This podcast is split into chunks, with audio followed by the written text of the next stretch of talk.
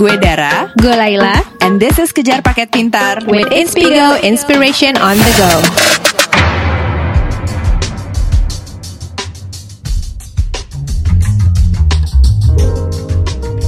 Hai Laila Hai Dara Hai Inspigoers Ketemu lagi bareng gue Dara dan gue Laila. Dalam Kejar Paket Pintar bersama Inspigo Uhuy. Eh, Dan ini adalah episode kolaborasi Kejar Paket Pintar bersama Inspigo Untuk yang Keberapa kalinya ya? ketiga Ketiga ya. Semoga lebih bisa kayaknya. lebih ya. Uh-uh. Semoga bisa jalan terus dan eh, abadi dan kekal ya bersama Inspigo lah. Amin. Welcome March nih. Selamat datang bulan Maret ya. Yoi. Kita sekarang eh, rekamannya sih sedang di awal bulan Maret. Betul. Dan ada apa sih yang istimewa di bulan Maret ini? Banyak. Salah satunya adalah Hari Perempuan Internasional, tanggal 8 Maret. Dan dalam rangka eh, Hari Perempuan Internasional itu, eh, Kejar Paket Pintar dan Inspigo sudah menyiapkan beberapa episode yang berhubungan dengan hal tersebut. Maret tahun lalu kita juga bikin ya Der ya. Iya. Kejar Paket Pintar bikin episode yang Eh, ceritanya dalam rangka Hari Perempuan Hari Internasional. Perempuan Nasional di mana kita curhat sih ya lah, lebih curhat, Curhat. dan mungkin curhat eh, pengalaman teman-teman perempuan juga marah-marah sedikit. Iya iya, jadi eh, Maret tahun lalu itu kita bikin episode eh, kemarahan-kemarahan perempuan yang tanggapannya luar biasa sih. Isi episodenya sih sebenarnya cuma curahan hati dan sharing tentang pengalaman-pengalaman kita sebagai perempuan dalam kehidupan sehari-hari yang bikin marah. Gue waktu itu marah karena nggak bisa ikut Women's March. Berarti yang tahun Nggak ini bisa. harus eh, turun lapangan ya. Ya mudah-mudahan, mudah-mudahan. nah, tahun ini kita nggak cuman mau ngomongnya memang sendiri aja, bocoran aja. Eh, pertama kita mau bikin episode berformat feature, jadi bukan interview atau bukan diskusi. Em, it's a feature. Nah, tapi bentuknya seperti apa? Mungkin tunggu tanggal mainnya. tanggal mainnya. Kedua, kita mau bikin episode live report juga. Nah, live report acara apa juga mohon ditunggu teman-teman semua. Mm-mm. Iya. Tapi sekarang kita mau ngobrol dengan seorang figur penting loh dalam pergerakan feminisme di Indonesia. Oh. Deg-degan gak nih? Iya, jadi sebagai rangkaian eh, bagian dari rangkaian episode-episode Hari Perempuan Internasional yang disiapkan oleh Kejar Paket Pintar dan Inspigo. Oke, tapi sekarang kita mau ngobrol dengan seorang figur penting dalam pergerakan feminisme di Indonesia sebagai rangkaian dari episode-episode Hari Perempuan Internasional yang disiapkan oleh Kejar Paket Pintar dan Inspigo, yaitu Mbak Devi Asmarani. Uh, halo Mbak. Halo. Apa kabar? Dengar suaranya. Baik, baik, baik. Eh, ini Tokoh loh, penting ini. aku jadi jadi agak terintimidasi dengan Oh label gitu itu. ya Maaf loh Justru kita yang terintimidasi Aduh takut banget nih gitu Eh, Mbak Devi Asmarani ini adalah eh, Co-founder dan Editor-in-Chief Magdalene Sebuah media alternatif yang Membahas berbagai isu dari perspektif feminis. Mulai dari isu sosial politik Sampai pop culture Dibahas dari kacamata feminis. Dan kalau gue perhatiin sih ya Sejak awal kemunculannya Magdalene has blown many people's mind. Wow. Banyak banyak perspektif baru, banyak insight baru yang didapat dari Magdalene terutama tentang posisi perempuan dan kaum minoritas di masyarakat Indonesia ya. Dan ada banyak sih sebenarnya media alternatif di Indonesia yang masih ada ataupun yang pernah ada tapi nggak semuanya bertahan atau menjadi pengaruh sih, tapi Magdalene menjadi seperti itu Ah, ah, gitu. Syukurlah. Syukur Men-trigger. Men-trigger. Oke. Jadi kita mau ngobrol-ngobrol nih sama Mbak Devi hari ini ya. Kita mau jangan tanya jawab ya. Kita Ngobrol-ngobrol aja, masih pagi aja. Ah, ah, kita ini agak agak gimana, agak deg-degan gimana gitu. Jadi kita jangan eh, tanya jawab lah judulnya ngobrol-ngobrol santai aja. Jadi em, first question nih Mbak yang paling standar dan basic banget. Secara garis besar feminisme itu apa sih? Ideologi feminis itu apa dan goalnya apa dari kacamata Mbak Devi? Ya, simpelnya sih feminisme itu adalah satu cara pandang ya, satu paradigma atau satu pemahaman yang komprehensif tentang keadilan yang berbasis gender atau keadilan gender. Nah, itu uh, cara pandang ini bisa dipakai untuk uh, ke semua uh, diaplikasikan ke berbagai hal dan bisa dijadikan pijakan untuk misalnya pergerakan atau pemikiran atau bahkan sampai kebijakan. Itu dan tujuannya tentu kesetaraan gender. Hmm, oke. Nah kalau um, aku kan baca juga ya mbak, maksudnya beberapa artikel di Magdalene gitu. Kemudian lanjut terus sampai komen-komennya tuh kadang banyak yang um, setuju dan nggak setuju gitu. Um, aku berasumsi masih banyak awam yang uh, salah kaprah gitu, miskonsepsi apa aja sih uh, top 5-nya tentang feminisme gitu mbak? Oh banyak banget ya bisa lebih dari lima. Iya, pasti, tapi pasti. tapi on top of it aja Uh-uh. biasanya orang yang udah uh, uh, otomatis tuh orang bilang kalau kamu feminis kamu benci laki-laki atau feminisme itu adalah pemahaman atau ideologi anti laki-laki gitu. Jadi tujuannya untuk mengalahkan atau mem- menginikan peran laki-laki. Which is itu salah udah pasti. Apalagi kalau dianggap balas dendam ya Ya laki-laki, betul. ya. Terus yang kedua itu feminisme itu hanya untuk perempuan. Jadi yang teruntungkan oleh feminisme hanya untuk perempuan. Padahal sebenarnya ini kan tentang kesetaraan gender. Dan banyak sekali kayak peran-peran gender yang ada itu karena patriarki dan itu uh, menyebabkan laki-laki juga banyak dirugikan gitu dari betul situ. sih. Kemudian yang ketiga juga bahwa uh, feminisme itu membenci berbagai uh, atau anti berbagai hal yang uh, bersifat eh, apa uh, seperti agama atau budaya atau uh, apa uh, struktur sosial seperti kayak pernikahan atau bahkan perempuan yang mengekspresikan femininat me- femininitasnya juga dianggap itu anti feminisme. Padahal itu tidak benar karena intinya feminisme itu dari segi ketubuhan perempuan itu bisa mengekspresikan uh, dirinya sebebas apa pun gitu selama tidak mengganggu atau tidak mer- me- merenggut hak orang lain. Terus kalau agama, agama sebenarnya tidak ada masalah dengan feminisme, tetapi memang sering kali ajaran agama itu diinterpretasikannya uh, oleh laki-laki sepanjang Iya. sejarah Iya, betul. sehingga yang merugikan perempuan yang Iya. terugikan perempuan Iya, gitu. iya. Kemudian eh, ada juga bahwa feminisme itu ini di Indonesia nih terutama feminisme itu dianggap sebagai konsep barat eh, bukan konsep eh, yang tidak cocok atau tidak sesuai dengan konsep quote unquote timur atau eh, di Indonesia gitu ya. Dan ini salah banget bahwa memang di Indonesia itu hampir tidak ada eh, feminis eh, atau kata feminis ya di dalam sejarah kita karena memang secara intensional sudah dicabut gitu tercabut dari sejarah kita. Dan sebenarnya banyak oke. tokoh-tokoh Oh, gitu, feminis heeh. dan bahkan gerakan perempuan sendiri itu eh, di apa namanya kalau di bahasa Inggrisnya tuh di eh, undermine atau bahkan di di eh, sub- subvert ya oleh pemerintahan dari mulai zaman Soekarno dan terutama zaman Soeharto. Sehingga memang akhirnya eh, ya perempuan mengambil ruang yang sangat menggunakan ruang yang sangat terbatas untuk eh, ya ma- eh, apa namanya melakukan pergerakan, berekspresi dan sebagainya. Tapi tentu mereka tidak memakai kata feminisme itu karena udah dianggap sebagai kata yang buruk gitu. Jadi banyak banget ya eh, eh, apa namanya eh, Salah. salah kesalahpahaman Ini masih ini. masih banyak sampai saat ini masih sering Mbak Devi temui nggak sih Mbak? Kalau misalnya masih tuh apa yang bikin it- miskonsepsi itu subur sih Mbak? Em, yang pertama sih ya memang pada saat yang ya orang kebanyakan cenderung meng- mengulang in- misinformasi itu. Betul, Jadi betul. itu di kayak istilahnya diperpetuate ya. Apa yang ada itu diperpetuate terus orang yang tidak tahu masalah eh, mengulangi itu. Jadi ya itu ya pesan yang sama berulang berulang Betul, berulang betul. gitu. Pada saat yang sama juga memang eh, ada gerakan-gerakan yang secara intensional ingin eh, menindas feminisme itu atau merepresi Hmm. feminisme itu supaya eh, supaya orang tetap menganggap bahwa itu adalah gerakan yang eh, gerakan anti laki-laki, gerakan yang perempuan yang hanya ingin yang hanya Iya. marah aja tanpa sebab Tapi gitu. sorry Mbak, kenapa sih memangnya perempuan dilihat sebagai ancaman atau bagaimana sih? Sebenarnya perempuan perempuan dilihat sebagai ancaman jika perempuan ingin meminta untuk setara.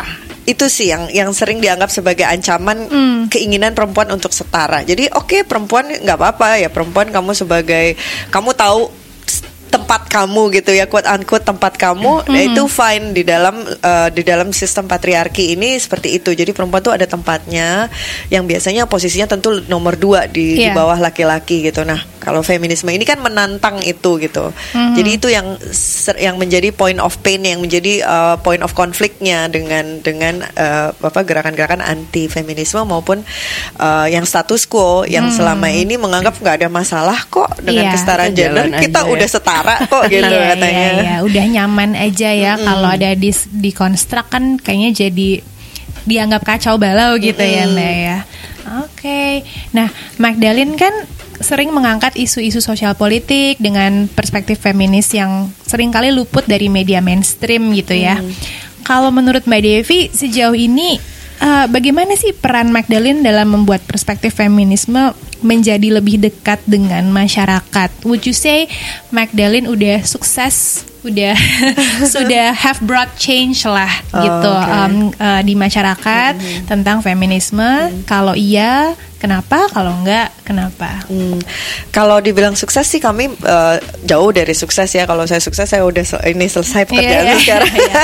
Tapi eh, eh, bahwa memang telah terjadi banyak perubahan selama lima tahun sejak kami pertama terbit.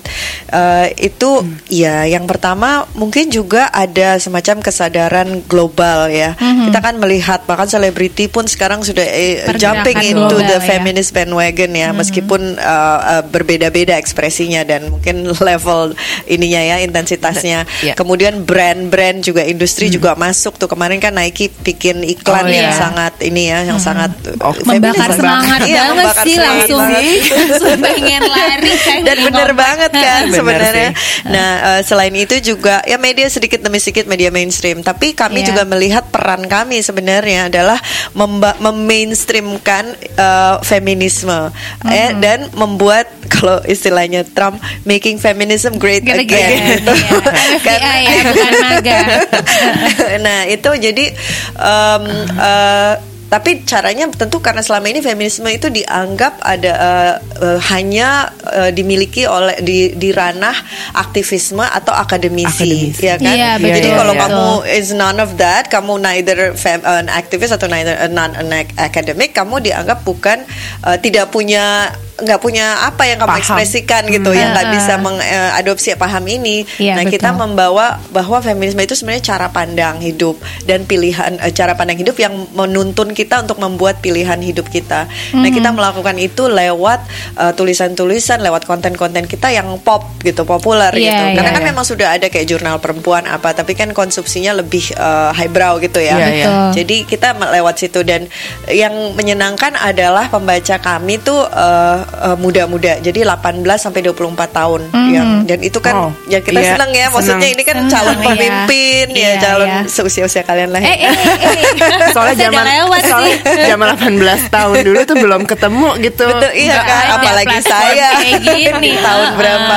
iya. Nah gitu sih, itu sih yang kami melihat sebagai sesuatu yang sangat positif, yang sangat menggembirakan gitu, bahwa mu- mu- sudah mulai ada dan uh, s- uh, selain itu konten-konten kami juga sering dijadikan bah- bagian dari conversation itu, bagian dari percakapan orang Mhm, itu sih yang mhm. paling menyenangkan gitu. Memang jadi yang ideal itu feminisme menjadi lifestyle ya, bukan sesuatu yang ditaruh di atas menara Ya, geding betul, gitu, betul. yang Jadi- oh hanya accessible untuk yang punya ilmunya tanda Ya, kutip betul, ya. betul. Iya betul. Tapi kalau gitu ini nanya lagi ya Mbak ya. Kalau feminisme itu diadopsi menjadi lifestyle, memang pasti akan ada sedikit dikomodifikasi ya, maksudnya Hmm, ya dijadikan exactly. bahan um, campaign seperti Nike, terus misalnya produk-produk kecantikan juga uh, bentuk campaignnya itu uh, lebih mengangkat kesetaraan standar kecantikan misalnya gitu. So it's not a problem ya, justru hal yang baik justru. Sebenarnya saya sih tidak melihat itu sesuatu yang semacam eh, sesuatu yang toksik atau yang berbahaya. Yang pertama karena it's better than nothing. Yes, Lebih yes. baik kita punya iklan seperti Nike daripada kita punya iklan yang menaruh perempuan di dapur aja Iya, semuanya iya, kan. iya. Nah, itu lebih baik seperti itu.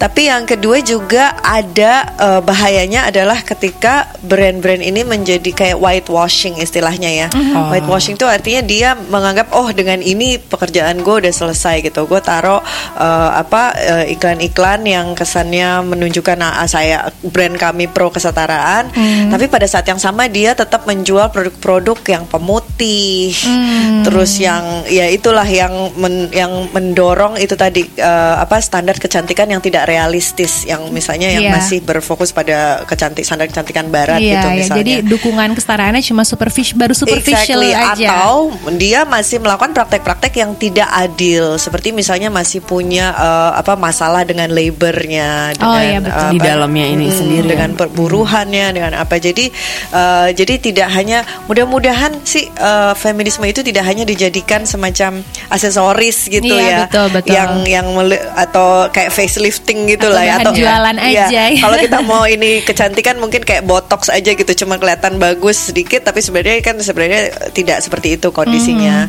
Nah itu juga saya perhatikan juga dengan um, apa namanya selebritis. Saya seneng kalau selebritis sekarang uh, lebih vokal, apa lebih mengangkat isu-isu. Tapi ya itu tadi mereka juga harus memahami secara utuh gitu. Artinya saya pernah lihat nih ada seorang selebriti yang kesannya dia kayak progresif tapi kemudian dia mengatakan suatu hari dia bilang kenapa sih perempuan selalu begitu padahal kita kan uh, sudah setara begini-begini nah dia tidak melihat bahwa ada privilege yang dia miliki Betul. yang tidak dimiliki perempuan lain Setuju. gitu. jadi jadi bagi saya itu harus pemahamannya ya ya kalau lu mau mengklaim lu feminis saya Beyonce atau siapa dan you have to really understand what what that is it doesn't mean kamu harus masuk ke akademik eh, apa namanya eh, apa teoris teoritismenya dan segala Iya, macam tapi iya. at least kamu tahu apa sih yang menjadi dasar atau roh dari feminisme itu gitu Mm-mm, harus dipraktekkan sendiri sehari-hari dan mungkin pandangannya harus keluar bubble ya, Ya, karena betul.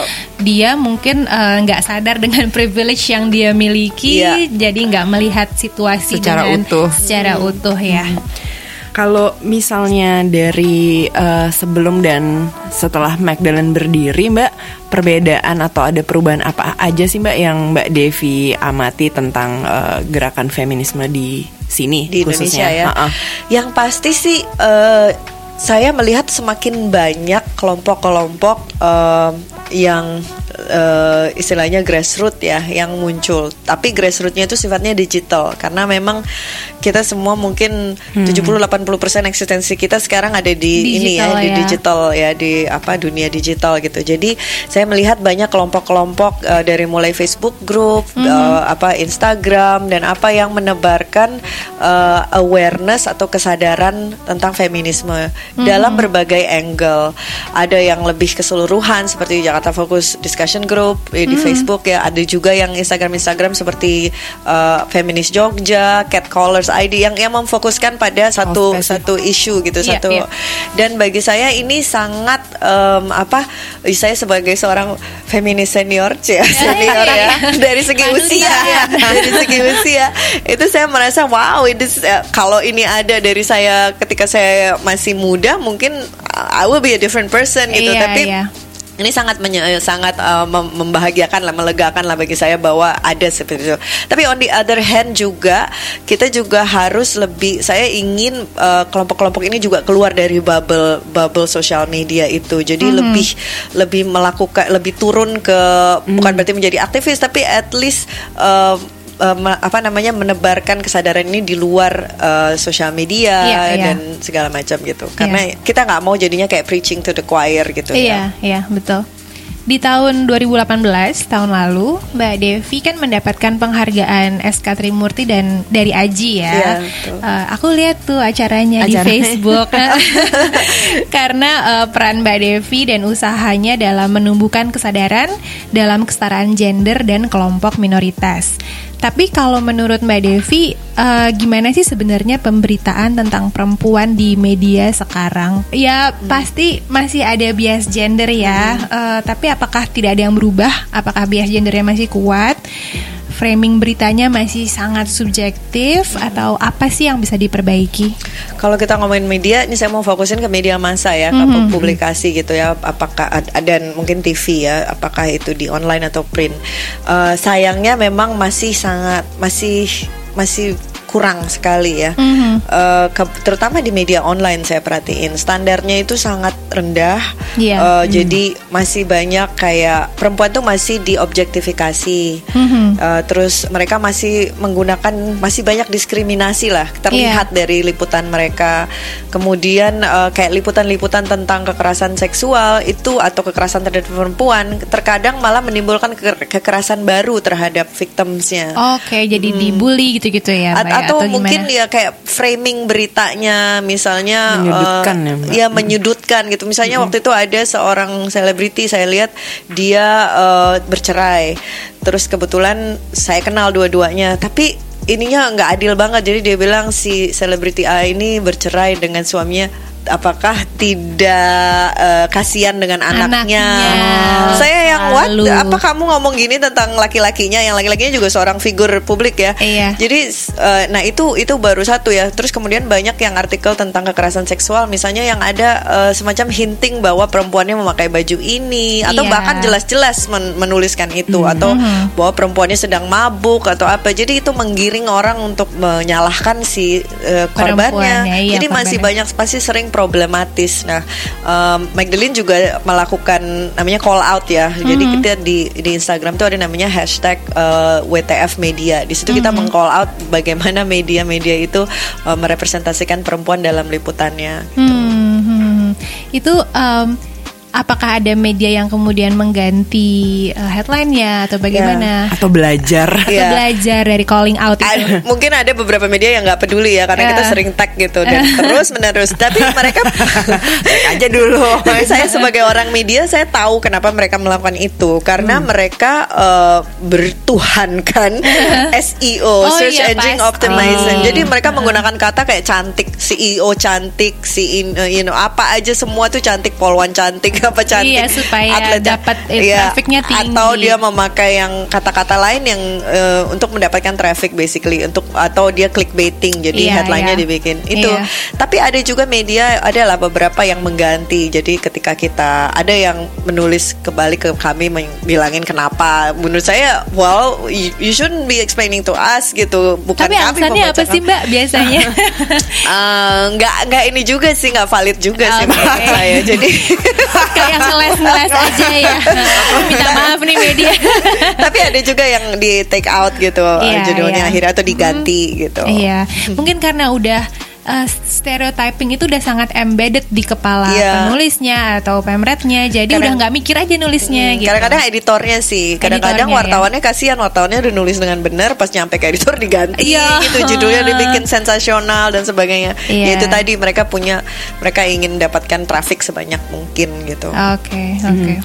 Kembali tadi Mbak Devi sebut dulu eh, kata feminisme memang tanda kutip lebih berjarak dengan eh, yang awam gitu karena istilahnya hanya akademisi atau aktivis atau bahkan hanya bisa dipahami kalangan menengah atas gitu. Jadi ada tanggapan Mbak bahwa grassroots itu belum meresapi paham atau nilai-nilai feminisme ini sehingga belum punya kesadaran untuk mengaplikasikannya dalam sehari-hari gitu. Nah, tanggapan Mbak Devi bagaimana? Bener nggak sih ada nggak sih data konkret tentang hal ini bahwa yang di akar Angga- rumput eh, ini anggapannya anggapannya gerakan gerakan atau paham feminis tuh masih tanda kutip eksklusif, Eksklusif. lah gitu. Bisa mungkin ada ada benarnya juga. Saya tidak punya data, tapi memang memang otomatis yang akan tertarik ke feminisme sebagai suatu ideologi adalah orang-orang yang terekspos, terpapar dengan eh, dengan itu gitu. Apakah lewat sekolah mereka, lewat buku-buku yang mereka baca, lewat film atau lewat orang-orang yang mereka temui, orang-orang yang mereka eh, interaksi gitu.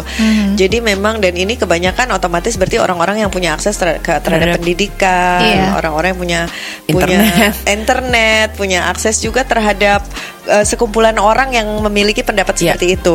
Tapi pada saat yang sama saya juga melihat bahwa sebenarnya itu kalau kita ngomongin feminisme sebagai suatu teori gitu ya, sebagai Mhm. suatu pemahaman atau ideologi. Pada saat yang sama sebenarnya saya melihat kelompok-kelompok grassroots di masyarakat kalau kita karena saya juga sering menjadi konsultan untuk uh, organisasi-organisasi apa namanya lembaga-lembaga pembangunan ya, Mhm. seperti lembaga-lembaga kayak dari UN atau World Bank gitu. Hmm. Dan saya melihat uh, sebenarnya praktek-praktek yang bisa tergolong feminisme itu juga ada dan hadir di masyarakat masyarakat di grassroots gitu di di desa di di rural center gitu ya di mana perempuan-perempuan itu sebenarnya punya satu eh, mungkin ada semacam local wisdom yang sebenarnya menunjukkan keberdayaan mereka gitu. Saya nggak bisa mikirin satu satu Oke. contoh pada saat ini tapi kadang-kadang saya terkagum-kagum saya melihat wah ini perempuan-perempuan ini mungkin akses ke pendidikan mereka mungkin sampai SD doang atau SMP tapi mereka pemahamannya begitu luar biasa atau bukan pemahaman ya mungkin prakteknya atau praksis yang mereka lakukan itu luar biasa banget gitu Aha. dibandingkan dengan cewek-cewek urban yang kesannya sepertinya progresif Udah tapi sebenarnya ya. masih masih ada kungkungan-kungkungan sosial yang dia masih yang Paham, masih paham. iya paham-paham sosial yang masih mengungkung dia gitu jadi Mbak kalau inget contohnya boleh ya, aku penasaran Ah, ah, soalnya. iya. saya saya juga Kayak apa eh, ya? tapi itu eh, membuat terkagum-kagum kadang-kadang Oke. gitu Oke, nah jadi sebenarnya eh, kalau dari pandangan Mbak Devi ya, eh, sebenarnya seberapa aware sih masyarakat kita sekarang tentang apa itu feminisme dan skala kepentingannya gitu? Mungkin ada yang kayak eh, nggak nggak top of mind ya, kayak ya masih hal yang sekunder, tersier Iya, gitu. Kalau menurut Mbak Devi sekarang tuh gimana sih awareness masyarakat? masih menurut saya sih masih sangat rendah ya Hmm. orang melihat bahwa ini ah ini cuma sekelompok eh, yaitu um, apa namanya orang-orang middle class atau orang-orang yang kepinteran Iya. atau pinter Kayak kurang kerjaan gitu ya. Eh, atau orang-orang yang eh, kayaknya bitter gitu jadi masih Iya. dilihat sebagai sesuatu yang eh, bukan sesuatu kebutuhan ya tadi ngomongin skala kebutuhan ya skala prioritasnya tidak dianggap sebagai kayak human rights, hak asasi manusia sama feminisme, feminisme di bawah. Padahal feminisme itu sendiri, women's right itu kan pernah dikatakan ya udah dari tahun 80-an, women's right is human Iya, right, Iya. human rights gitu. Iya. Karena perempuan kan setengahnya dari populasi eh, manusia gitu ya. Jadi eh, saya lihat memang masih perlu sekali edukasi untuk eh, tentang eh, kenapa feminisme ini masih sangat diperlukan gitu. Mhm, mhm. Lagi-lagi memang idealnya masyarakat bisa ngelihat bahwa feminisme itu is a, is a lifestyle kok bukan suatu Dan- ilmu yang eksklusif gitu Iya. ya. Dan s- ini ya, yaitu kacamata istilahnya itu kacamata Iya, lah. betul, Misalnya betul. gini kayak misalnya kalau orang yang selama ini fine fine aja ngelihat uh, everything is okay, saya bisa ngelihat kamu bisa ngelihat Hmm. darah bisa ngelihat uh, tangga itu tapi kemudian dia ngecek mata terus oh ternyata kamu miss minus satu akhirnya Hmm. dipakein lah kacamata uh, minus satu tiba-tiba semua jadi jelas Iya, kalau menurut saya itu jadi feminisme Paham. itu adalah kacamatanya itu si lensanya Iya, itu gitu iya, iya. Terus langsung terkaget-kaget gitu. ternyata tangganya bagus sekali Oh, iya, gitu iya. kan Ternyata hakku ada yang direnggut selama Iya, ini. Iya, ada juga ada kan? juga uh, analoginya gini uh, misalnya sehari-hari kita dengerin uh, lagu gitu ya dengerin handphone dengan earphone earphone earphone KW Cina gitu ya. Ya baik-baik aja sih. Kita Iya, masih bisa dengar lagunya, lagu. oke. apa. terus suatu hari kita ganti nih earphone dengan earphone mahal earphone Uh, Bose iya. misalnya gitu. Tiba-tiba wow Noise gitu. bagus banget like who wants to go back to that Iya, uh, exactly. earphone KW Iya, itu uh-uh. dan ya itu jadi kita tiba-tiba paham kenapa kita berpikir seperti ini. Ternyata karena privilege kita begini kenapa selama ini orang tua saya begini ternyata karena mereka selama ini di feed dengan informasi-informasi seperti ini jadi itu sih yang kacamata itu membuat kita Iya. menjadi melihat dunia menjadi berbeda Iya. gitu paham paham Itu ada tuh ketika abis ba- lupa baca kayaknya artikel Magdalene yang juga salah satu kontribusinya Mbak Laili Oh, iya. Fitria yang terus kita terus gue ke acara keluarga gitu terus Langsung tiba-tiba langsung kayak, marah, oh pengen marah gitu ketika ada obrolan antara eh, om-om yang udah kayak lumayan tua banget terus Pak De Pak De gitu terus langsung kayak pengen Pengen marah. jump in gitu kan Kayak, Kenapa ini begini? Dan itu kenapa kita dibilang pemarah kan? Tapi ya why why shouldn't you be angry Iya, if you iya. see injustice in the world ya kan? Iya iya iya iya, paham paham Ya, jadi dibilang tanda kutip gila aja gitu. Iya, iya. Tapi Mbak bicara kembali soal eksklusivitas tadi kan ada anggapan bahwa acara-acara awareness feminisme ini tuh em, atau kesetaraan pada umumnya dihadiri oleh narasumber dan peserta yang kalangannya itu-itu aja. Mungkin sebagai ilustrasi kalau ada diskusi, seminar atau aksi feminisme ada kesan yang meramaikan memang yang itu-itu saja gitu. Jadi terciptalah echo chamber atau gaungnya di bubble sendiri. Menurut Mbak Devi kalau ini memang bener betul terjadi bagaimana sih cara memecah bubble ini gitu? Iya memang benar sih saya uh, patut diakui bahwa sering kali acara-acara ini atau uh, inisiatif-inisiatif ini diramaikannya oleh kelompok yang itu-itu aja gitu. Terkadang kita juga lelah juga maksudnya aduh kita pengen banget menarik orang gitu tapi yang di luar kelompok ini karena kelompok ini kita udah tahu lah we know hmm. who you are, we know your perspective, you're hmm. with us gitu. We yeah. need to widen this network gitu. Memang susah banget. Sebenarnya Indonesian Women's March itu satu udah satu step ya karena bagi saya hmm uh, sekian hmm. banyak perempuan dan bukan dari uh, background akademisi atau aktivis dan segala macam turun ke jalan itu suatu yang luar biasa banget yeah, di iya. Indonesia. Yeah. Uh, apa bukan bukan tentang satu isu misalnya tentang isu tertentu tapi just saying we're women, we wanna be heard gitu. We are here, we wanna be heard. Itu itu sih luar biasa. Mm -hmm. Tapi di luar itu menurut saya yang kami coba lakukan di Magdalene adalah dengan tidak menonjolkan kefeminisannya. Maksudnya, mm-hmm. oke okay, kita feminis tapi bukan itu yang kita mau jual. Kayak kita bikin acara, kita akan angkat sisi-sisi lain. Misalnya kayak kemarin tentang kami kan baru-baru ini meluncurkan Meter itu aplikasi feminis, iya, ulasan film, film ya. feminis. Mm-hmm. Kita ngangkatnya dari filmnya Film. gitu. Oh. Kita tidak hmm. me, tidak uh, memang namanya aplikasi film feminis tapi tapi bukan itu yang kita jual. Yang kita jual itu adalah pokoknya kita pengen mendapatkan sebanyak mungkin orang pencinta film. Iya, Jadi iya, kita iya. dekati komunitas film, kita dekati apa namanya mahasiswa dan mm -hmm. segala macam. Jadi mm -hmm bagi saya mungkin cara kita mengemas suatu inisiatif hmm. itu bisa kalau bisa lebih strategis gitu. Jadi hmm. tidak membuat itu seolah-olah ini hanya untuk kelompok tertentu, kelompok feminis aja, tapi ini kamu ada loh stake kamu di sini, kamu uh, ini bisa berdampak ke kamu loh gitu. Hmm. Jadi hmm. itu sih bagi saya membungkus sesuatu itu sangat penting gitu. Iya, iya betul. Jadi misalnya untuk contoh kasus Mango Meter itu mungkin hmm. menyatukan orang-orang lewat kecintaannya terhadap film. Ya. Cuman para penonton film ini dikasih kacamata baru itu yeah, kali ya Mbak ya, yeah. itu kacamata um, ya feminisme ya, ya melihat peran perempuan mm -hmm. dalam industri film. Ya. Oke, okay, nah aktivisme feminisme kan nggak harus skala besar ya Mbak ya, bisa kita lakukan sehari-hari dari skala kecil, misalnya ya menggugat kebijakan kantor yang bias gender atau mungkin ngobrol sama teman-teman sama ibu-ibu untuk memperlakukan anak-anaknya dengan setara gitu hmm. yang laki-laki dan yang perempuan. Itu contoh-contoh kecil aja yang uh, saya kepikiran. Uh, mungkin Mbak Devi bisa kasih ide-ide aktivisme skala kecil yang bisa kita lakukan sehari-hari namun efektif misalnya.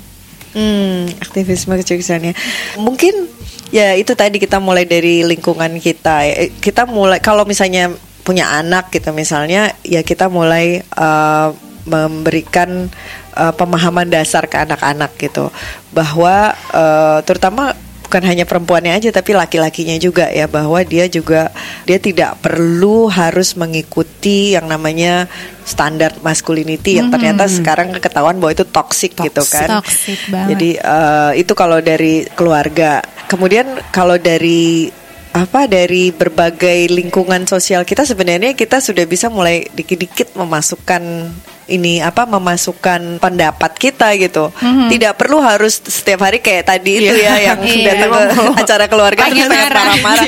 Tidak perlu tapi uh, kadang-kadang kita harus memperlihatkan kita diri kita sebagai contoh sih. Kita harus menjadi hmm. istilahnya set example. Iya, gitu. menjadi feminis yang teladan. Yeah, siap.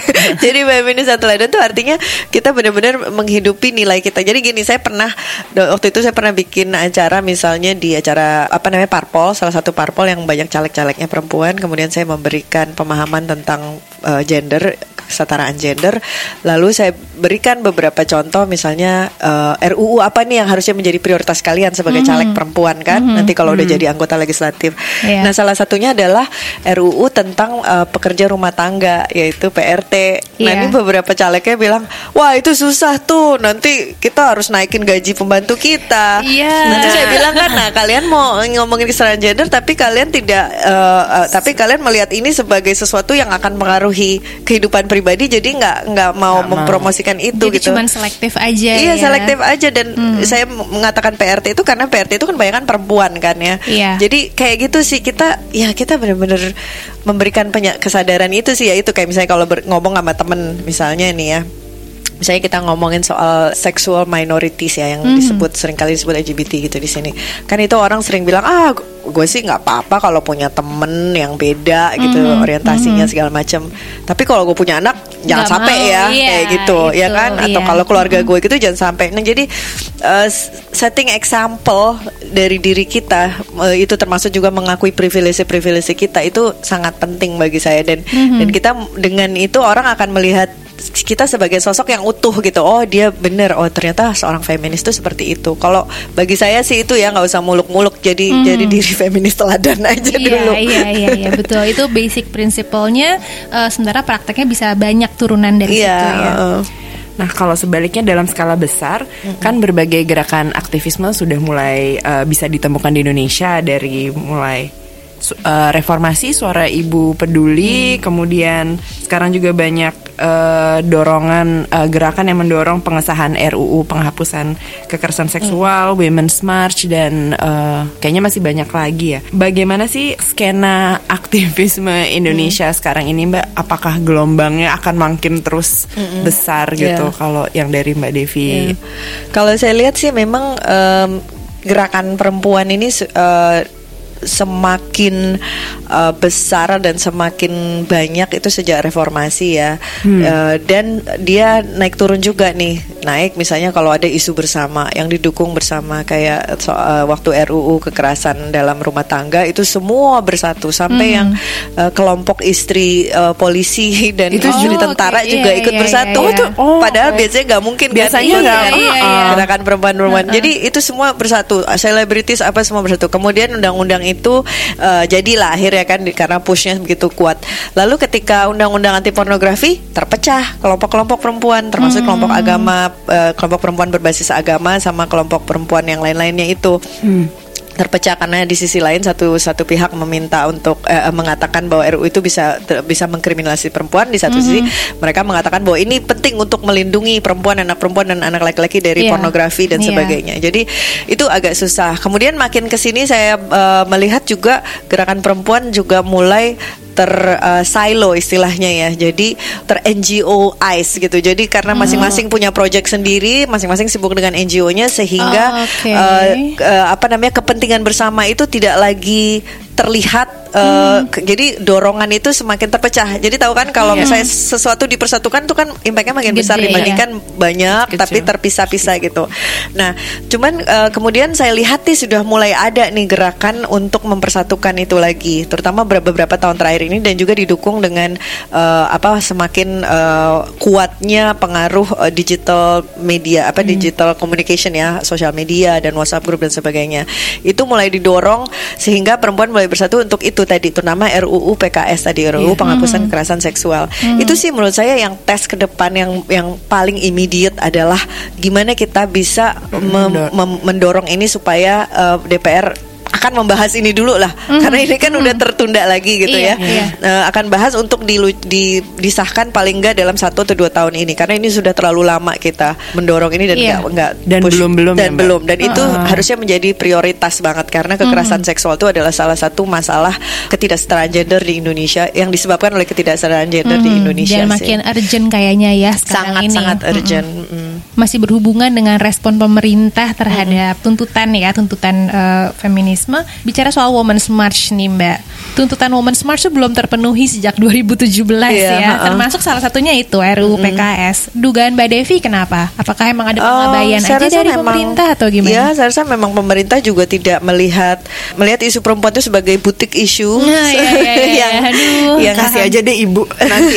Iya, Nanti aja tidak. ya. Ya, eh, apa namanya? eh, yang pertama karena memang kesetaraan gender itu atau gender perspektif itu masih belum mainstream di pemerintah dan Oke. di DPR ya pembuat legislasinya ini. Mhm. Jadi em, kalaupun mereka eh, melakukan suatu kebijakan atau mempunyai suatu kebijakan yang ada hubungannya sama perempuan, itu tuh tidak masuk ke dalam satu eh, framework kesetaraan gender itu tadi atau framework yang berperspektif gender. Sehingga ya itu akhirnya ada ketidaksinkronan gitu ya. Atau eh, ya ada yang prioritas-prioritas utama yang harusnya dijadikan prioritas itu tidak tidak pernah jadi prioritas gitu. Jadi ya itu aja kayak eh, pernikahan anak aja sampai sekarang kan nggak beres-beres gitu. Iya. Kita ingin menaikkan usia anak perempuan dari 16 tahun menjadi 18 tahun sesuai dengan undang-undang anak yang menyatakan uh, usia di bawah 18 tahun itu adalah anak adalah anak. Tidak tidak bisa tidak tidak terjadi karena begitu iya. banyak hambatan gitu Iya. ya. Padahal ketika undang-undang itu pun diresmikan, pasti juga itu pun nggak selalu di-enforce oleh masyarakat gitu ya. Maksudnya, Iya betul. eh, Jadi em, itu itulah itu udah masuk ke masyarakat tuh Iya. karena masyarakatnya juga perlu diedukasi, perlu ini kan pema- apa namanya awarenessnya itu masih sangat eh, perlu untuk diubah gitu ya perspektifnya iya. gitu sih. Heeh. Iya iya iya benar. Kembali tentang awareness tentang feminisme tuh naik kontra atau ada tantangannya juga pasti bertambah kan Mbak ketika awarenessnya meningkat gitu. Iya, betul. Nah, pasti ada friksi-friksi atau resistensi di masyarakat. Nah, friksi-friksi seperti apa sih yang Mbak Devi sering lihat sebagai tantangan terhadap perjuangan ini? Yang tantangan yang utama itu tadi eh, bahwa masyarakat masih melihat bahwa feminisme itu adalah ses- yaitu isu butik atau itu eh, tidak esensial itu yang pertama. Terus yang kedua juga ada eh, tantangan baru yang mungkin selama 10-20 tahun ter- belakangan ini 10-15 tahun belakangan ini adalah eh, masyarakat kita yang semakin konservatif secara Hmm, agama betul, gitu betul. ya. Jadi itu adalah em, fenomena global nggak sih Mbak? global iya dan tidak. Jadi eh, bahwa terjadi pengerasan ideologi Iya. yang eh, sebenarnya datang dari patriarki kayak populisme dan apa segala Iya, macam iya. itu iya fasisme apa. Tapi di beberapa negara eh, channel atau kendaraannya adalah agama. Di Indonesia tuh agama. Jadi Iya. Eh, dan ini sudah terjadi selama 20 tahun terakhir ya dan ini kita sekarang kayak ini adalah hasil dari 20 tahun terakhir ini gitu. Hmm. Nah, itu tantangan utamanya adalah ketika agama dijadikan senjata atau di weaponize gitu ya. Oke. Agama dijadikan senjata sehingga itu semua kebijakan, gerakan, pemikiran itu semua diserang dengan menggunakan senjata agama ini. Salah satunya adalah yang paling terakhir ini adalah eh, RUU PKS tadi yang kita bilangnya pe- Iya. penghapusan kekerasan seksual. Itu kan saat ini sedang diserang oleh kelompok-kelompok konservatif yang mengatakan bahwa eh, itu adalah RUU prozina Prozina, yang ya, akan betul. membuat orang akan melakukan apa Sembarang. se- pokoknya eh, seks di luar nikah terus Iya, jadi eh, mendorong seks sesama nikah, ya. sesama jenis segala macam padahal nggak ada hubungannya ini namanya kekerasan gitu Iya, ya iya. kan terus eh, nah karena kuatnya kelompok itu otomatis feminis eh, kelompok-kelompok feminis dianggap sebagai kelompok-kelompok yang saat ini eh, berlawanan dengan mereka. Jadi Mhm. istilahnya nih kita harus eh, staking our claim nih, kita harus melawan nih. Kalau enggak nih feminis akan mengambil Betul, ruang kita. betul. Padahal feminis kecil banget ya. Tapi Gak ada papanya sih dibanding kelompok beragama Iya kuat. benar ya. Heeh. Jadi itu itu sih tantangan saat ini yang menurut saya cukup urgent Mhm. eh, dan semakin eh, semakin diperparah karena itu tadi eh, agama dijadikan senjata dan mengatakan bahwa kelompok feminis adalah kelompok anti agama yang mana sangat tidak benar karena kita tahu. Iya. banyak sekali feminis yang sebenarnya mempraktekkan agamanya bahkan menjadi bagian dari struktur agama misalnya Iya. orang-orang eh, di NU di Iya. Muhammadiyah gitu iya, ya. Iya, iya, iya. betul. Jadi betul ya Mbak, karena awareness tentang feminisme juga naik, maka tantangannya juga naik, kontranya juga naik, plus konservatisme yang meningkat juga semakin mempertajam friksinya gitu ya Mbak ya. Eh, ini nanya aja nih Mbak ya, tadi kan eh, sekarang ada kecenderungan kalau agama itu dijadikan senjata ya. Em, itu akan jadi membuat persoalan jadi kompleks. Bisa nggak sih feminisme berusaha membalas bukan membalas ya maksudnya berusaha me, me- Counter ya. merengcounter dengan agama juga gitu. Misalnya Bisa. dengan Mbak Laili gitu Mm-mm, ya. Mbak bisa Laili kan seorang feminis tapi juga argumennya berdasarkan agama juga. Mm. Iya dan itu terjadi eh, di banyak tempat juga ya. Banyak sekali kelompok-kelompok eh, di di negara-negara yang eh, agamanya cukup kuat. Bukan hanya di Indonesia tapi di Mesir juga ada tokoh-tokoh yang memang datang dari agama itu sendiri dan banyak dari mereka punya otoritas untuk ngomongin soal agama seperti Iya. Laili tadi Eh, dan mereka mengatakan ini look What we are doing is actually countering naratif yang selama berapa milenia satu hampir dua milenia ini dikuasai oleh laki-laki oleh sistem patriarki gitu. Iya, iya, iya. Eh, padahal agama itu sendiri tidak datang untuk menjadi alat patriarki, tapi karena sejarah dikuasai oleh laki-laki, agama diambil alih oleh para pemimpin-pemimpin ini dan dijadikan uh, alat untuk melanggengkan patriarki kekuasaan laki-laki gitu. Nah, perempuan-perempuan ini datang dan menantang itu dan mereka sebenarnya punya uh, apa punya kredi kredensial untuk itu karena mereka belajar agama, mereka bahkan mungkin seorang scholar agama, Iya, akademisi iya. agama, mereka mungkin punya uh, punya jemaat sendiri, punya jemaah sendiri, mereka memimpin misalnya pesantren atau apa. Jadi itu sangat penting sekali peran mereka dalam Iya. meng- dalam uh, apa namanya mengcounter ini gitu. Iya ya. Jadi eh, bagi para feminis belajar agama tuh penting ya. Iya supaya Iya. kita juga nggak diserang sebagai anti agama anti terus. agama. uh. Iya betul. Wong kita juga pro agama lah ya. Kita juga Oh, enggak. umat beragama kok. Nah, tadi bicara soal uh, friksi gitu ya. Uh, Kan Mbak Devi juga bergumulnya di online media. How do we tackle online haters atau online Mengerikan. misoginis gitu ya tanpa terlihat marah-marah atau misalnya uh, agresif gitu karena eh, mengerikan ya kalau kita lihat di sosial media di online media Heeh. bikin capek gitu. Gimana ya caranya? Kadang-kadang aku pribadi juga kepengen mendiamkan juga tapi kok terganggu pengen merespon tapi nggak kepengen eh, jadi berantem banget gitu. Itu ada pengalaman nggak sih mbak Devi Kalau aku sih secara pribadi juga eh, biasanya diserang tuh dari macam-macam. Ada yang diserang dari kelompok kanan, ada juga dari kelompok kiri banget tuh yang pro yang suka bilang bahwa Magdalene ini pro aga apa namanya apologis untuk agama apa kayak gitu-gitu yang bahwa kita kurang radikal apa segala macam. Oke whatever ya. Kita nggak Iya. bisa menyenangkan semua orang. Iya. Bahkan bagus juga kalau kita bikin marah dua sisi. But that's that, that means we're doing the right thing Iya, gitu kan. iya, iya. Tapi eh, eh, bagi saya sih eh, ini aja sih. Yang pertama eh, key-nya adalah kalau saya nimbrung ini akan menyelesaikan masalah nggak? Kalau saya nimbrung orang ini bisa tercerahkan nggak atau eh, bisa paling nggak menambahkan wacana ke dalam dianya. Tapi ada juga orang-orang tertentu haters haters tertentu yang sudah memang udah ya udah itu gitu udah tembok dan mereka memang ke situ untuk menyerang kita gitu. Mau kita ngomong mau kita a- argue kayak apa pun nggak akan berubah dia. Kak malah kita sendiri yang kayak digrogotin gitu malah Iya. tambah sebel. Kalau gitu Iya. ya udah saya saya bisa saya blok aja saya atau saya udah saya cuekin. Saya Hmm. ban aja karena bagi saya percuma juga kita kita Nggak ada ujungnya ya, Iya, Mbak, ya. we, we have to we have to take care of ourselves juga gitu. betul betul kadang orang seperti itu memang nggak mau mendengar ya tapi Iya. hanya pengen Hanya pengen ini, nyerang aja, aja heeh. Oh, nggak pengen berdiskusi Iya, atau tukar betul. pikiran Hmm. Nah, kalau tadi bicara soal marah-marah gitu, ada eh, teman-teman saya, Mbak, sebenarnya tuh mendukung ideologi feminis, tapi dia nggak mau Dilabeli dilabeli feminis. feminis Iya. gitu. Kalau ditanya, mendingan nggak ngasih tahu, nggak Iya. berkoar-koar gitu. Nah, apakah eh, kalau menurut mereka karena banyak feminis yang memberikan feminisme sendiri Iya. ini bad reputation Iya. gitu marah-marah agresif nggak bisa merangkul pihak yang berseberangan dengan dengan adem lah dengan damai gitu nah apakah eh, kita perempuan itu memang berhak eh, dan perlu tanda kutip emosional dan agresif untuk mendobrak patriarki ini yang eh, menciptakan ketidaksetaraan?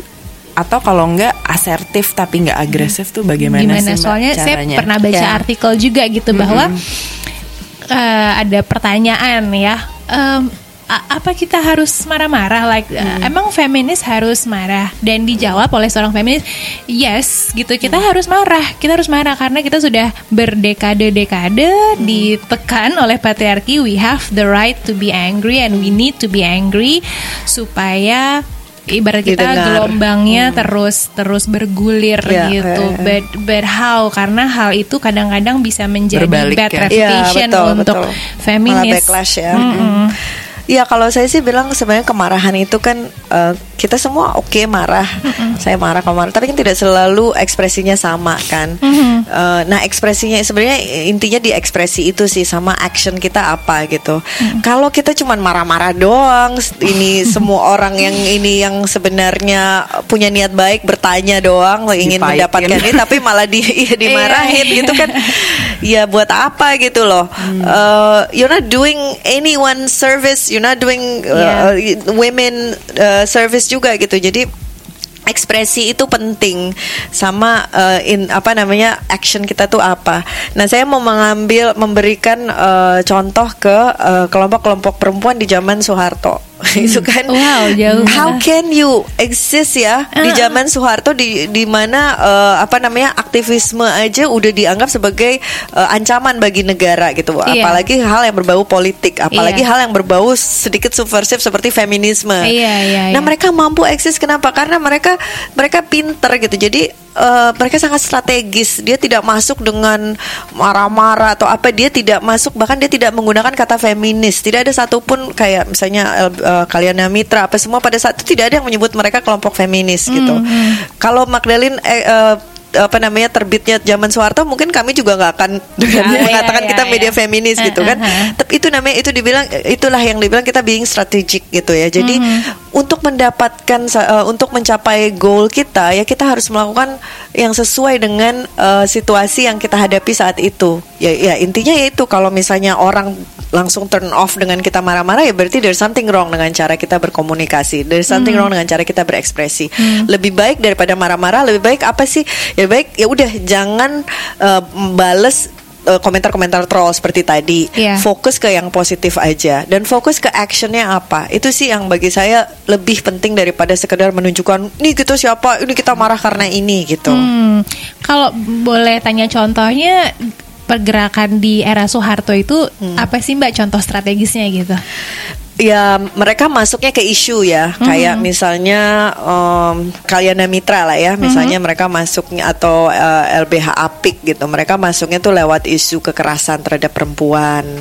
Ada juga yang masuk ke lewat isu pemberdayaan perempuan. Jadi atau masuk lewat uh, apa namanya buruh perempuan gitu. Jadi mereka masuk langsung masuk ke isunya. Mereka nggak nggak nggak bergulir di di apa namanya eh, ideologi di apa. Masuk langsung praktis ke dalam eh, isu itu gitu. Iya, iya, dan iya. itu tuh anjur gitu ya. Karena udah jelas beneficiary-nya siapa ya eh, action apa apa namanya dampak yang mereka hasilkan tuh apa seperti itu gitu. Jadi dia lebih dari sekedar kesadaran. Jadi dia tidak menyebarkan kesadaran. Nah sekarang ini memang kita banyak sekali yang eh, bergelut di bidang kesadaran raising awareness ya eh, terutama di sosial media. Dan itu oke karena eh, memang eh, tidak semua dari kita ini eh, apa namanya butuh masuk ke dalam program misalnya pemberdayaan atau apa. Kebanyakan terutama di kelas menengah ke- kelas yang uh, udah terinform harusnya ya punya akses ke edukasi tapi uh, ya itu tadi belum pakai kacamata. Jadi sebenarnya itu penting awareness. Tapi sekali lagi saya bilang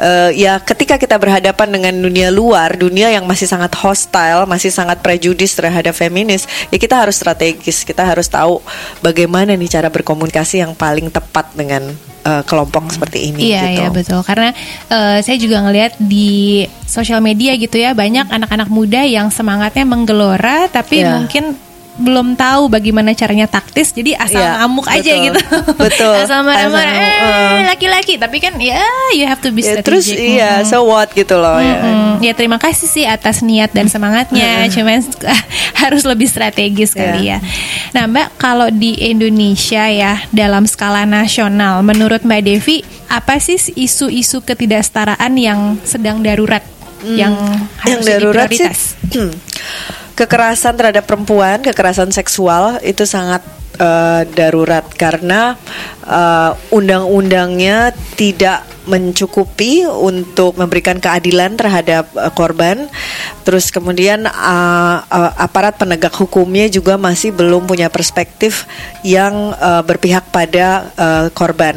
Jadi itu sangat penting sekali untuk mengubah eh, untuk memiliki undang-undang yang berpihak pada korban dan untuk mengubah perspektifnya si penegak hukum.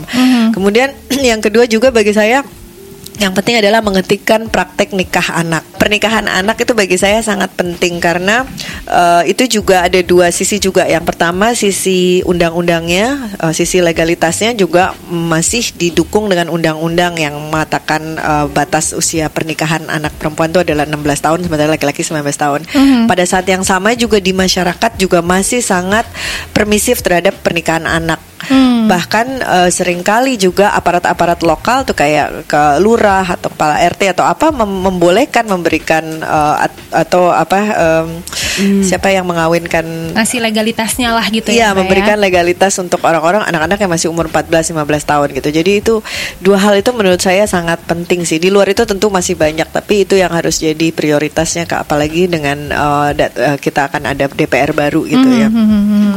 Oke. Okay. Di Indonesia tadi uh, udah ngobrolin soal tantangan dan friksi-friksi uh, yang terjadi, Mbak. Nih halangan juga awareness yang mungkin sekarang naik gitu tapi uh, mungkin perlahan gitu. Halangan terbesar uh, di sini tuh untuk penyebaran tentang kesetaraan ini tuh apa sih Mbak? Apakah agama ataukah hmm. apa patriarki yang sudah sangat mengakar hmm. atau kita sebagai orang tanda kutip timur lebih submisif hmm. gitu atau ignorance hmm. um, atau, atau mungkin juga karena kita, kita negara, negara berkembang uh -uh. ya sehingga isu-isu itu di diabaikan yeah. gitu yeah. apa sih tantang halangan terbesar gitu semuanya sih menurut saya all, hmm. all of the above jadi tapi dasarnya utamanya adalah patriarki sih. Hmm. Jadi patriarki itu uh, begitu kuatnya dan begitu mengakarnya sehingga terkadang kita tidak melihat suatu masalah yang sebenarnya masalah itu adalah masalah gitu. Kayak tadi kayak apa namanya uh, ya nggak apa-apa kok orang anaknya juga mau dikawinin gitu kan. Hmm. padahal kan itu sebenarnya merenggut hak anak itu untuk mempunyai kehidupan yang normal gitu.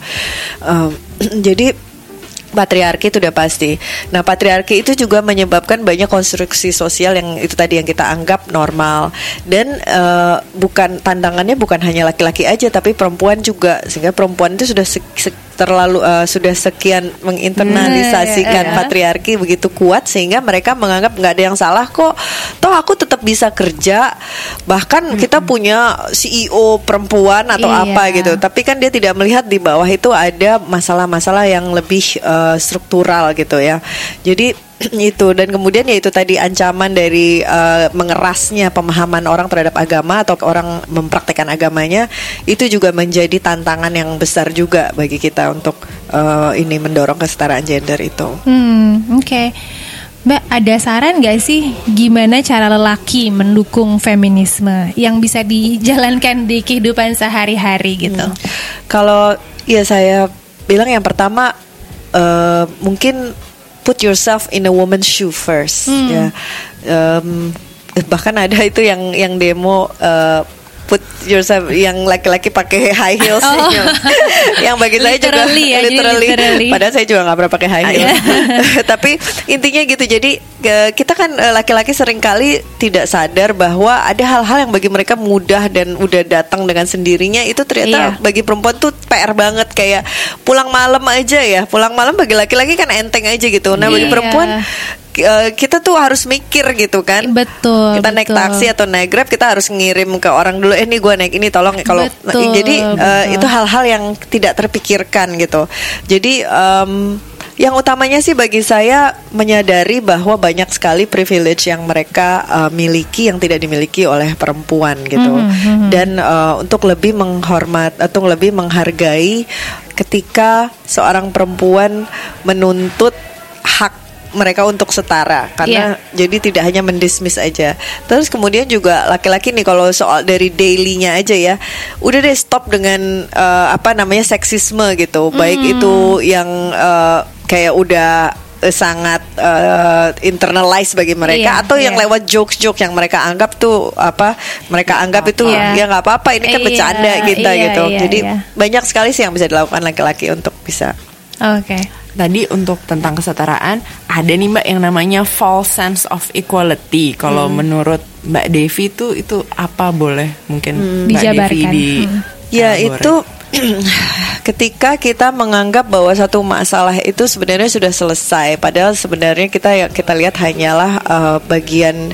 yang paling luar dari masalah itu. Hmm. Contohnya tadi kalau misalnya di industri ya di business world itu kan orang mengatakan sebenarnya uh, perempuan itu sudah setara kok ya udah banyak sekali CEO perempuan menteri-menteri perempuan itu kan berarti kita udah setara kan gitu tapi sebenarnya kalau dilihat lagi yang pertama uh, CEO perempuan banyak dibandingkan berapa CEO laki-laki, Mhm, ya kan? mhm, Misalnya CEO laki-laki taruhlah di satu industri ada 100 CEO, yang perempuannya ada 10. Apakah itu banyak? Itu kan nggak banyak. Begitu juga dengan menteri atau anggota DPR dan sebagainya. Nah, yang kedua adalah kenapa cuman 10 CEO perempuannya. Berarti kan ada yang salah. Nah, kita lihat misalnya oh ini industrinya industri STEM gitu. Eh, kita lihat ke sekolah-sekolah yang STEM ya, universitas. Kenapa perempuan lebih sedikit di STEM? Ya kan? Apakah mungkin eh, ke- apa dilihat lagi lebih ke belakang ya ternyata perempuan tuh sejak awal dari keluarganya, dari sekolahnya juga kadang-kadang diarahkan ke eh, apa ini tertentu jurusan-jurusan Iya, tertentu iya, iya. ya field-field ter- tertentu. Kemudian juga ada juga masalah mungkin di dunia STEM ini banyak juga perempuan, tapi kok yang jadi CEO cuma 10 gitu. Nah, kenapa? Ternyata perempuan tuh punya masalah ketika mereka eh, sudah eh, sudah umur-umur yang orang memiliki keluarga, mereka menghadapi masalah yaitu itu apakah dia em, keluar dari pekerjaannya eh, karena dia harus membangun keluarga atau kalau dia tetap bekerja dia punya burden yang luar biasa sehingga dia tidak bisa fokus ke ke karirnya sehingga dia akhirnya ya ngurus ini juga ngurus ini karena suaminya sering laki-laki kebanyakan kita harus kita akui tidak tidak ikut campur tangan dalam keluarga ya dalam Betul. pengasuhan anak Betul, gitu sehingga betul. perempuannya eh, lebih lebih berat padahal perempuannya mungkin punya tanggung jawab besar juga di perusahaan akhirnya ketika ada posisi atau ada opportunity dia untuk naik dia memilih untuk enggak atau dia dilihat sebagai oh dia jangan deh dia punya anak tiga Iya, repot iya, dia iya. nanti gitu Betul, betul, betul, jadi betul. ada hambatan-hambatan struktural yang kita tidak lihat itu jadi Hmm. CEO banyak bukan berarti bahwa kita sudah setara gitu sih Iya menurut saya. ya, oke. Jadi eh, ya itu false sense ya. Jadi kesannya sudah equal, tapi sebenarnya itu masuk permukaan aja Iya, ya. Betul. ya. Nah ini ada pertanyaan, pertanyaannya agak personal sih. Jadi pertanyaannya adalah eh, pertanyaanku pribadi, how do we break ignorance for ourselves? Misalnya saya sebagai kalangan urban menengah ke atas ya merasa cukup educated gitu ya merasa semua sudah baik-baik aja. Saya tahu banyak teman-teman saya yang seperti ini juga. Ya tadi sih sudah dibahas sedikit ya kita merasa nothing is bothering us kok. Nothing is disturbing. Rasanya udah setara kok. Gue bisa kerja gue bisa eh, gue nggak dituntut untuk selalu di dapur segala macam. Jadi mungkin ada false sense of equality yang kita rasakan sendiri. Kalau kita pengen membuka awareness dan keluar dari bubble itu, where do we start sih Mbak? Iya kita start dari itu tadi sih sama eh, eh, melihat atau mengakui privilege kita apa gitu. Tentu saya eh, saya dulu juga berpikir seperti itu waktu saya masih kuliah sampai saya eh, bekerja jadi wartawan. Saya sering ngeliput di daerah-daerah konflik. Saya traveling sendirian ke mana-mana. Saya merasa nggak ini perempuan-perempuan ngapain sih ngomongin soal kesetaraan orang kita udah setara. Ini saya ini saya 10 eh 20 tahun lalu. Oke. 15 tahun lalu saya masih seperti itu. Saya merasa Iya. saya feminis tapi saya merasa juga I'm equal already gitu. Jadi Iya. eh, tapi kemudian semakin ke sini saya semakin belajar bahwa eh, pengalaman perempuan itu tidak sama semuanya. Misalnya pengalaman perempuan yang memakai jilbab di Indonesia beda sama pengalaman perempuan yang memakai jilbab di negara barat gitu. Iya, Opresi yang dialami akan berbeda. Betul. Jadi eh, kita harus akui bahwa ada hal-hal yang kita miliki eh, yang kita alami karena privilege kita. Dan dari situ sih sebenarnya kita sudah bisa melihat lebih lanjut lagi. Sekarang saya melihat segala sesuatu dari kacamata privilege itu. Iya. yaitu tadi contohnya kayak oh saya eh, mungkin perempuan-perempuan yang bisa jadi CEO itu bisa karena dia bisa afford punya pembantu rumah tangga punya nannies Iya. atau orang tuanya mau membantu anaknya. Atau ada juga CEO yang suaminya ternyata juga ikut eh, apa namanya dalam aktif dalam pengasuhan anak. Jadi hal-hal seperti itu harus kita jadikan em, apa namanya refleksi bagi diri kita untuk kita refleksikan keluar gitu loh untuk kita praktekkan keluar gitu Iya ya, banyak membuka wawasan juga kali ya. Mungkin Iya. membandingkan situasi kita dengan Hmm, yang- situasi orang-orang lain. Mengkontraskan. mengkontraskan. Ada yang lucu sih, em, kalau saya sendiri sempat mendapatkan beberapa kesadaran-kesadaran gitu karena dari eh, bacaan atau omongan beberapa feminis. Contoh yang kecil banget ya Mbak ya. Eh, waktu itu saya dengar speechnya Chimamanda Ngozi Adichie, dia bilang gini, salah satu bentuk tanda kutip patriarki yang udah sangat internalize adalah misalnya ada suami istri bekerja em, eh, posisinya sama uh, apa sih namanya durasi kerjanya sama, beban kerjanya sama, dan mereka punya anak. Terus mereka sama-sama pulang malam misalnya ya, mereka pulang malam, pulang dari kantor ke rumah, terus ngurus anak misalnya sama-sama ganti popok atau gimana si bapaknya ganti popok, ibunya mungkin masak. Dan kemudian pasti istrinya yang akan bilang ke suaminya, makasih ya udah uh, Iya, mau betul. makasih ya udah mau ngurus anak. Um, si Cimamanda bilang kenapa harus makasih itu kan anak kalian berdua, Betul. tanggung jawab kalian berdua, kalian juga sibuknya sama, tapi ada perasaan si perempuan tuh berterima kasih Iya. kepada suami kalau suaminya mau meluangkan waktu ngurusin Iya. anak, padahal mereka misalnya mungkin udah sepakat untuk sama-sama gitu ya. Iya benar banget. Ya gitu Ya. sih hal-hal kecil gitu kayak "Hmm, oh iya juga gitu. Kalau ada kan pengen marah lagi. Iya iya iya. Kalau em, harus pilih nih Mbak menggerakkan harus eh, pilih menggerakkan salah satu dulu untuk menjumpstart feminisme atau kesetaraan hak ini Mbak Devi memilih mana menggerakkan pemerintah dari pemerintah dulu gitu eh, kebijakan-kebijakan yang diperlukan atau memang dari bawahnya Mbak nih dari Dari grassroots. dari grassroots dari masyarakat Hmm, saya rasa mungkin lebih baik grassroots ya karena em, terutama di di sistem pemerintahan yang demokrasi demokratis. Jadi kalau kita em, asumsinya misalnya kita berhasil gitu membuat kesadaran ini eh, begitu kuatnya di kalangan grassroots, berarti kan grassrootsnya akan lebih kritis dan akan lebih aktif, lebih partisipatif gitu. Dan itu eh, ya tujuannya dan itu bisa menjadi teruntungkan dengan sistem demokratis. Akhirnya eh, kita bisa misalnya naruh orang-orang di legislatif yang pro eh, transgender, kita bisa push policy-policy kebijakan yang akhirnya mencerminkan apa yang diinginkan masyarakat. Tapi memang itu terdengar utopis kadang-kadang.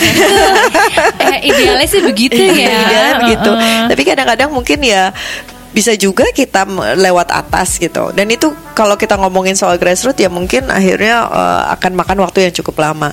Kalau kita masuk lewat atas juga keuntungannya adalah kalau misalnya kita punya seorang champion di dalam pemerintahan. Contohnya presiden lah. Misalnya presidennya itu ternyata dia tidak malu, tidak jengah untuk mengatakan bahwa dia feminis atau dia sangat pro, eh, dia sangat menunjukkan eh, sisi feminismenya dia meskipun dia tidak menyebut dia feminis.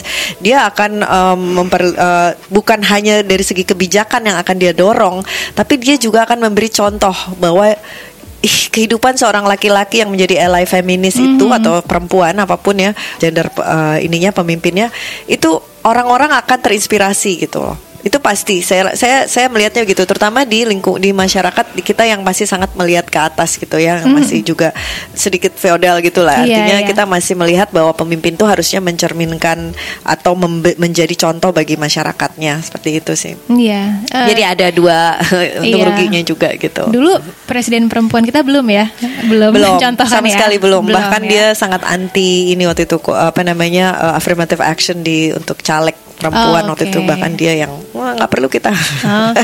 Dan kalau legislatif kita sekarang yang perempuan juga suaranya belum terlalu belum didengar ya Mbak? belum ada satu dua adalah sekelompok uh, uh, an- anggota legislatif yang perempuan Hmm. yang sangat pro kebijakan-kebijakan pro perempuan tapi Tetap kalah. mereka iya tetap kalah karena politik di Indonesia masih sangat maskulin masih sangat dikuasai oleh laki-laki Bang. Iya, iya. Dan yang laki-laki sibuk mempertahankan kekuasaan sih. Jadi Iya, kayak politik kita juga sangat top Siapa yang down. mau keluar Iya, ketika udah itu punya sih. kuasa ya? Iya, Ya, iya. itu sih masalahnya juga politik kita tuh sangat top down.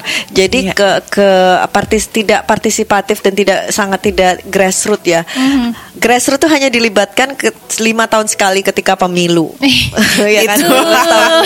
Baru Jadi dulang dari- suara ya uh, dari Tapi bawah. selebihnya tuh enggak gitu. Kalau kita Iya. lihat kayak di Amerika ya meskipun sejelek-jeleknya mereka dengan pilihan presiden saat ini, tapi kalau kita lihat tuh partainya tuh turun ke bawah Iya. gitu. Dia meskipun tidak di tahun pemilu dia ada pertemuan yang uh, ko- Oh, iya. konstituen yang teratur, orang bisa komplain ke ini chapter partainya di misalnya di RT itu atau di kelurahan itu gitu. Nah, itu Iya, yang saya iya. lihat tidak tidak ada di ini. Kita ya boro-boro ya mau seperti itu orang tiap lima tahun sekali tiap empat tahun sekali lah ada partai-partai baru kan yang intinya Iya, cuma iya. untuk kontestasi pemilu aja gitu jadi Oke.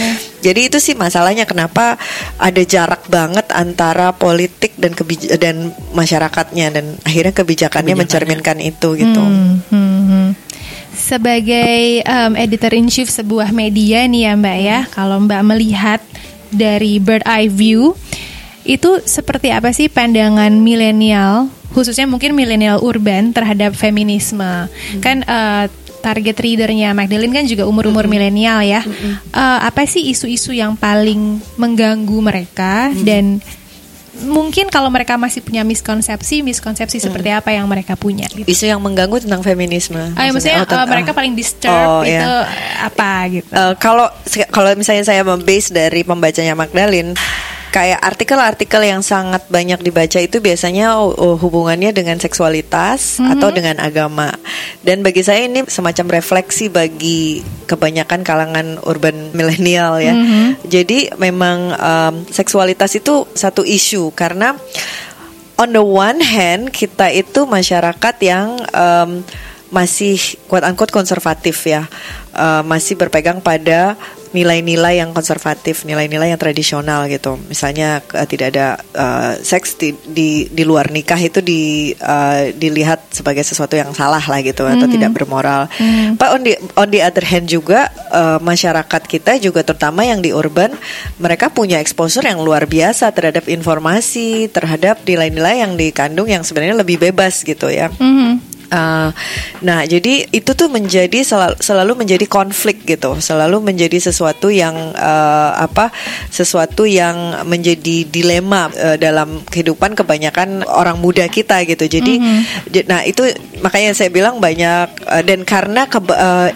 ke, masuk lagi ke dalam masalah itu adalah agama tadi pengaruh agama yang menjadi begitu kuat di masyarakat kita dan menjadi dan cara mempraktekkan agama yang lebih yang lebih keras di agak di dalam masyarakat kita saat ini hmm. sehingga itu menjadi inti dari kebanyakan problem mereka gitu ya jadi antara mengekspresikan diri secara bebas secara unik secara uh, lebih otentik mengekspresikan diri mereka tapi pada saat yang sama menghadapi benturan-benturan yang berbasis uh, kultur budaya maupun agama ini hmm. tadi. Um, dan saya lihat sebenarnya uh, feminisme itu menjadi satu tools atau satu tools bagi mereka untuk menganalisa banyak atau menjawab banyak pertanyaan-pertanyaan besar dalam hidup mereka gitu yaitu mm -hmm. tadi saya misalnya sebagai perempuan bagaimana saya harus menyikapi misalnya ketika saya berpacaran dengan seseorang dengan dengan lebih serius tapi kemudian kami berpikir tentang melakukan hubungan seks di luar nikah gitu. Itu kan mm -hmm. menjadi menjadi pertanyaan.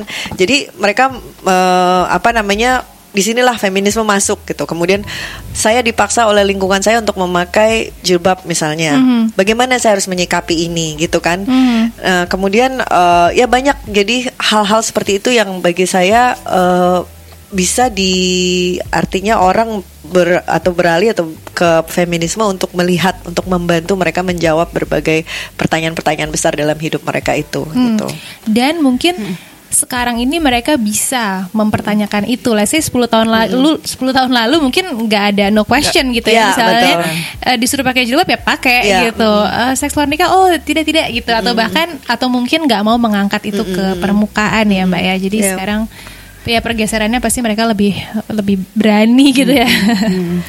Kalau sebaliknya Mbak, kalau di dari grassroots hmm. uh, pandangan terhadap feminisme tuh seperti apa Mbak? Kalau yang Mbak Devi mungkin saya rasa juga melihat. masih negatif ya orang oh. melihatnya masih melihat itu sebagai sesuatu yang ya itu tadi seakan-akan itu dari barat gitu uh, atau seakan-akan itu sesuatu yang uh, bukan bukan apa prioritas gitu jadi um, hmm. jadi kadang sering kali dilihat dengan kecurigaan gitu. Dan itu uh, sangat disayangkan karena sebenarnya yeah. feminisme itu kan memperjuangkan ke keadilan, keadilan sosial ya, bukan hanya untuk satu gender aja tapi keadilan yang menyeluruh gitu. Hmm.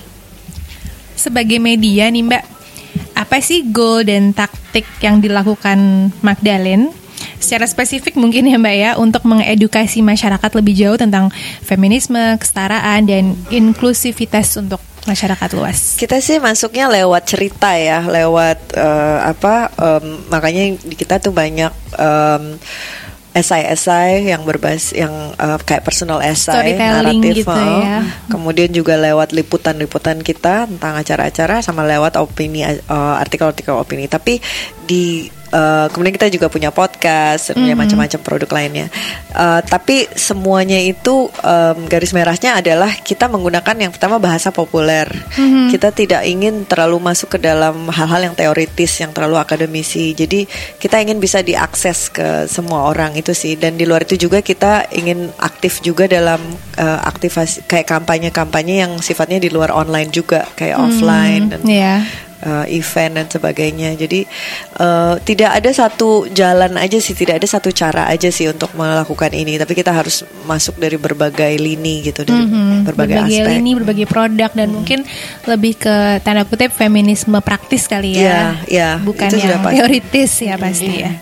Nah, selama perjalanannya mengadvokasi kesetaraan gender dan isu perempuan eh, sebagai jurnalis juga bersama Magdalene, em, tantangan apa aja yang secara pribadi Mbak Devi hadapi Mbak? Ada Tantangannya sih selama ini bagi saya uh, dalam menjalankan Magdalene adalah dana, Ya, ya, resources, untuk bisa ter Iya, untuk bisa lebih besar, lebih uh, kita kan butuh untuk tumbuh ya. Iya. Uh, so- apa namanya untuk bisa mencapai orang lebih banyak.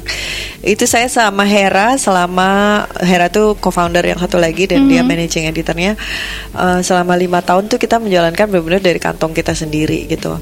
Uh, untuk itu kita harus bekerja melakukan hal-hal lain juga. Jadi kita Iya. juga jadi konsultan. Hera pernah punya ini juga apa namanya pekerjaan tetap lainnya.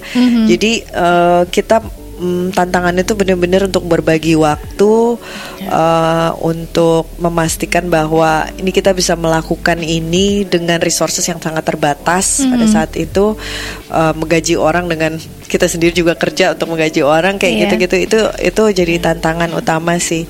Em, yang lain-lainnya sih saya rasa eh, ya kita bisa atasi ya dengan dengan kegigihan sih ya maksudnya di luar apa namanya intinya dari semua itu adalah kita kan endurance ya berapa lama kita Betul. bertahan karena dari pertama kita udah tahu saya sudah tahu bahwa ini bukan sprint bukan ini adalah maraton, Maraton, gitu ya. jadi ini akan akan makan waktu kita harus sabar dan sebagainya dan harus kerja lebih keras lagi gitu. Hmm, amin, semoga masih panjang ya umurnya ya resiliennya juga terus bertahan.